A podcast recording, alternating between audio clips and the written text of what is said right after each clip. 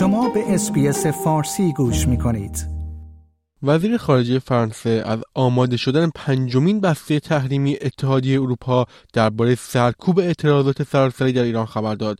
خانم کاترین کلونا با اعلام این خبر در پارلمان اروپا گفت که این بسته احتمالا روز دوشنبه در نشست وزیران خارجه اتحادیه اروپا به تصویب می‌رسد. در چهار بسته تحریمی پیشین علیه جمهوری اسلامی 78 فرد و 23 نهاد جمهوری اسلامی از جمله چند مقام سپاه پاسداران تحریم شدند.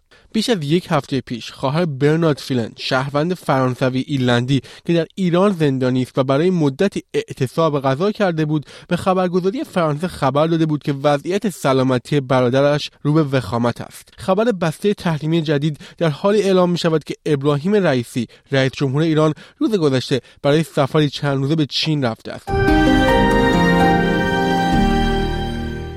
در حالی که در روزهای گذشته خبر آزادی تعدادی از زندانیان به گوش می‌رسد مینا یعقوبی معترض اهل عراق با انتشار ویدئویی از خود اعلام کرد که توسط دادگاه انقلاب به 11 سال حبس و 124 ساعت قبضشویی محکوم شده است. پیشتر رسانه‌های داخلی ایران اعلام کرده بودند که او به اتهام حتک حرمت گلزار شهدای عراق بازداشت شده بود. خانم یعقوبی می‌گوید که برای مدتها روزی دوازده ساعت تحت بازجویی و شکنجه شدید بوده است برنامه محیط سازمان ملل با انتشار بیانیه خواستار آزادی نیروفر بیانی و هفت نفر از فعالان محیط ایرانی توسط جمهوری اسلامی شد. در بخشی از بیانیه سازمان ملل در این رابطه آمده است محافظین محیط زیست متحدین حیاتی ما در زمینه محافظت از حق محیط زیست سالم و پایدار برای نسل کنونی و آینده هستند.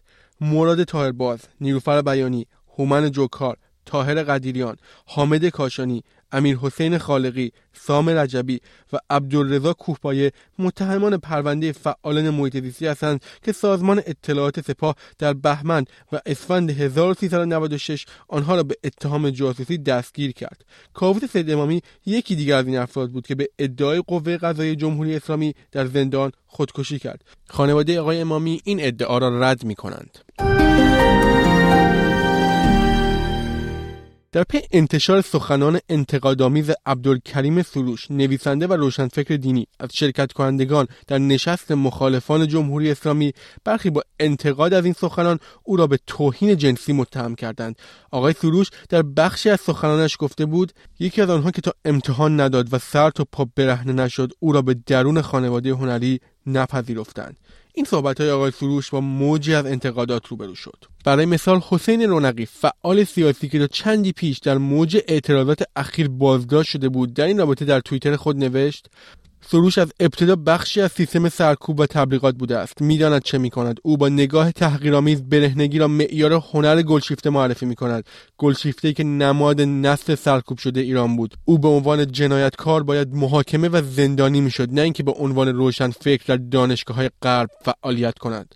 گفتنی در جریان اعتراضات سراسری ایران مأموران امنیتی علیرضا ارادتی داروساز و داماد عبدالکریم سروش را بازداشت کردند.